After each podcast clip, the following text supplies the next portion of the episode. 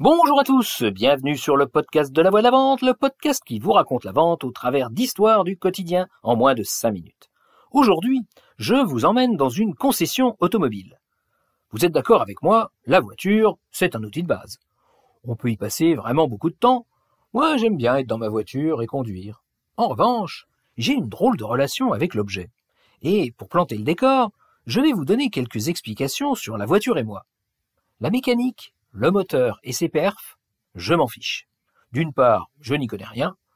D'autre part, l'automobile en 2022, c'est quand même une technologie robuste.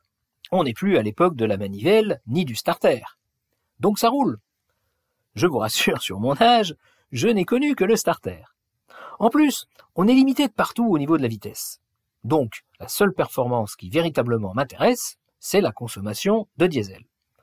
Après, il me faut du Bluetooth, parce que ma voiture, c'est mon deuxième bureau, la clim, parce que j'ai trop souffert de la chaleur à une époque où c'était un luxe dans une voiture, et un régulateur de vitesse pour éviter les PV.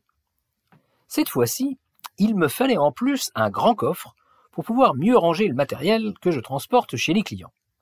Je me rends donc dans une concession et je me mets à regarder les modèles en exposition. Un vendeur finit par daigner s'approcher de moi. Alors, c'était un jour de semaine en plein mois d'août. La concession ne croulait vraiment pas sous les clients, et moi j'étais super motivé.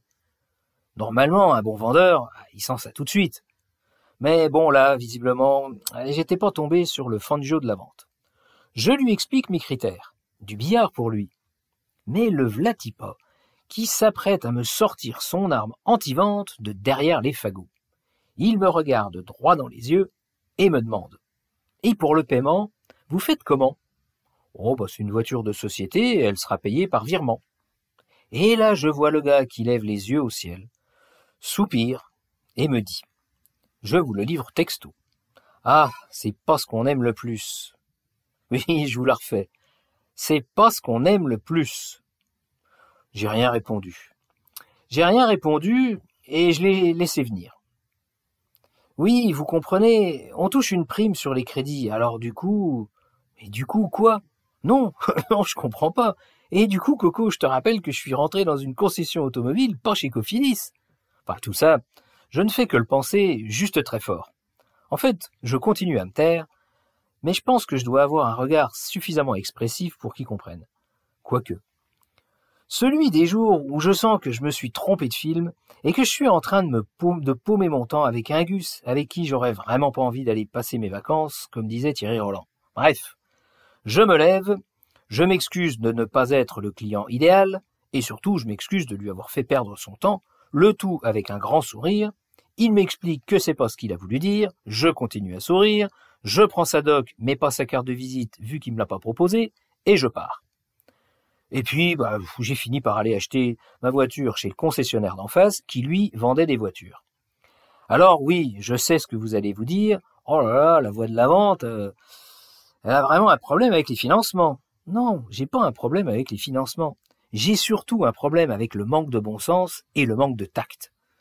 Quand t'as la chance que le client vienne chez toi, qui t'explique ce qu'il veut, et qui te dit qu'il a les moyens de payer, ah, tu fais la vente, point barre. Tu cherches pas à tricoter dans la surface de réparation, tu plantes le but. Alors oui, oui, oui. Depuis cette aventure, on m'a expliqué que le système est ainsi fait qu'il n'est pas intéressant pour une concession automobile de vendre une voiture sans financement. Bon, bah, visiblement, c'est pas le cas de toutes puisque j'ai réussi à en acheter chez le concessionnaire d'en face. Ok, soit. Drôle de business model, mais bon. Tout ça ne va quand même pas m'empêcher de vous donner l'exercice du jour. Dans votre business, quand pour une raison X ou Y, vendre à un client n'est pas forcément dans votre intérêt, vous vous y prenez comment pour qu'il avale la pilule sans sourciller? Voilà, voilà, sur ce, je vous laisse et je vous dis à jeudi prochain. J'espère que vous avez eu autant de plaisir à écouter cet épisode que j'en ai eu à vous le raconter. Si c'est le cas, pensez à vous abonner au podcast et à le partager. À bon entendeur, salut